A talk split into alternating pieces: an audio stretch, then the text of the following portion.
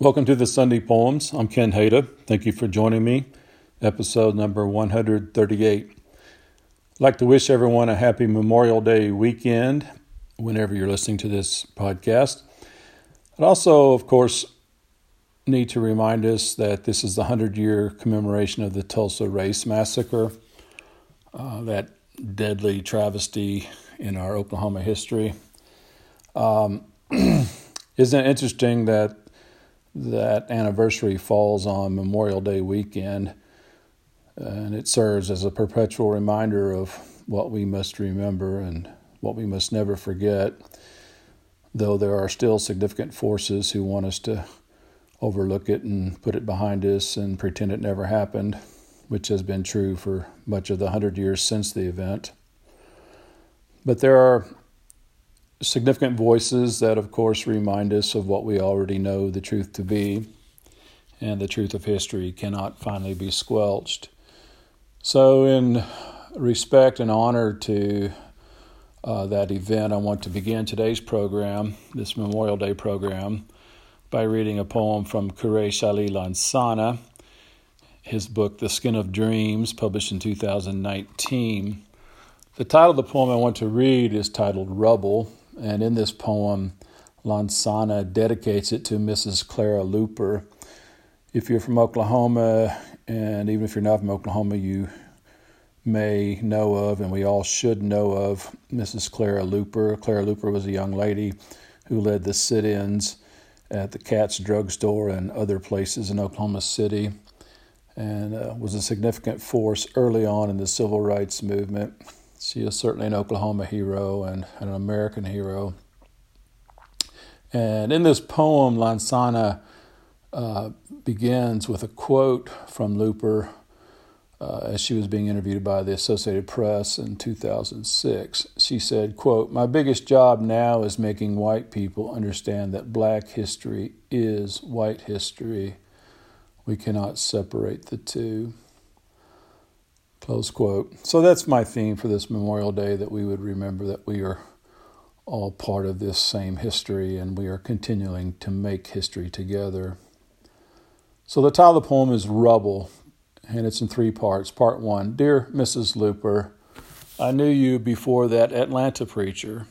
You were closer to home dirt red from men sent to Texas burdened with mid June words fed a girl child in Okfuskee County who understood Jesus was not inside a hospital that kept her sick brother out. The house near Hammond, held together by a maid and a brickworker. Folk who ached their bones brittle in August heat. Faith grown smile, a mask, and truth Daddy said someday will be real soon. Tears long as endless walking and as hope. Greenwood, one hour and three minutes on 75. 14 years of kingdom building, ashes in 72 hours. Two years before love and mercy birthed you here on this God trembled land, this almost native, this almost black, this almost right rooted in possibility and far sighted promise. You put on those cat eye glasses to see yesterday, today, and that a young child can lead if she knows what is required. 2. Twelve children, three adults, and you at Katz, dressed in courage and spittle, the nation yawned. Okies awoke six months and a year pre Greensboro. Daddy never able to sit down and eat a meal in a decent restaurant. History compels us to go. Let history alone be our final judge. State law upheld.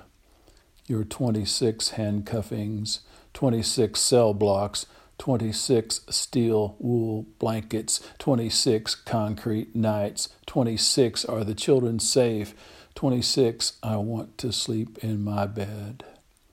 Not everyone sat with you, Mrs. Luper, legislated fear and lynching bees, men provide or don't. John Tubman didn't think Harriet was coming back either. Like her, justice, work, and prayer filled your empty. 3. You said if Christianity fails, then we surrender. Perhaps it has, Mrs. Luper. More likely, we have stumbled on the path still in rubble and debris. We pray. We are the center of you built with worn giving hands, a slight remembering of what was, a clear light on what remains to be done. Sincerely, your son in progress.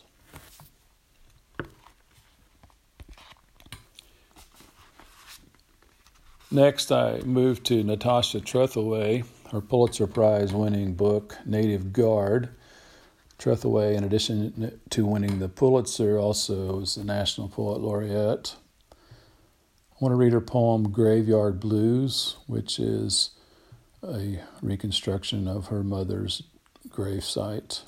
Graveyard Blues. It rained the whole time we were laying her down, rained from church to grave when we put her down. The suck of mud at our feet was a hollow sound.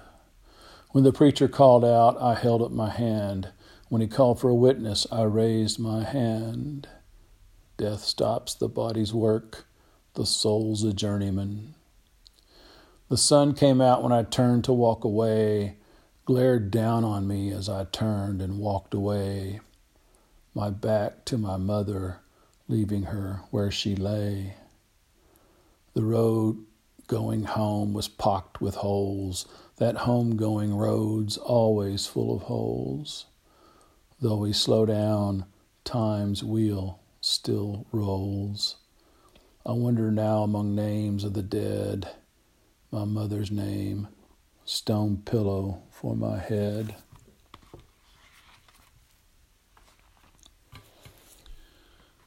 Next, I want to read another mother poem. This is by Tracy K. Smith, who also won the Pulitzer and was also the Poet Laureate of the United States. Her book, The Body's Question, came out in 2003 by Graywolf Press. I want to read her poem, Five Dreams of Offspring. You are bathing the baby in a tin basin used for boiling hominy.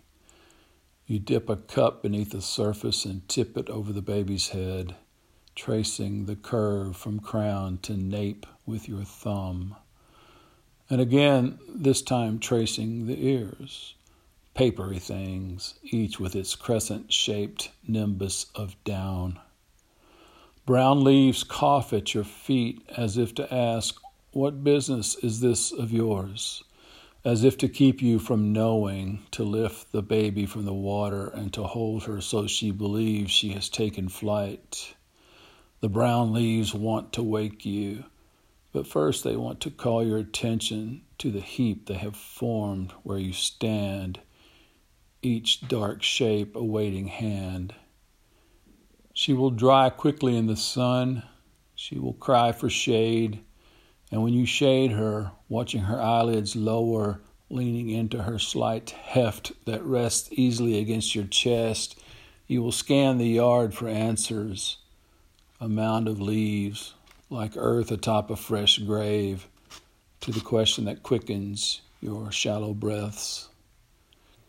In a tin basin used for boiling hominy, you are bathing the baby. Brown leaves at your feet. She blinks when flying shadows cross. Outside of words, she thinks you and she are birds. Like all the others, your wings and her tufts bobbing in and out of water. Splashing beads of light that drop back into the basin after brief flight. Wind would sweep the sky of its faint clouds, thin as soap that has been handled to a papery thinness. And it would trouble the leaves that motionless seem not just to watch, but to hover on the verge of speaking. You are bathing the baby. Brown leaves cough at your feet. Papery things like the bodies of crabs that have dried on the beach which is where you take the baby, certain by now she is yours, born of your waking fear, your slow waiting.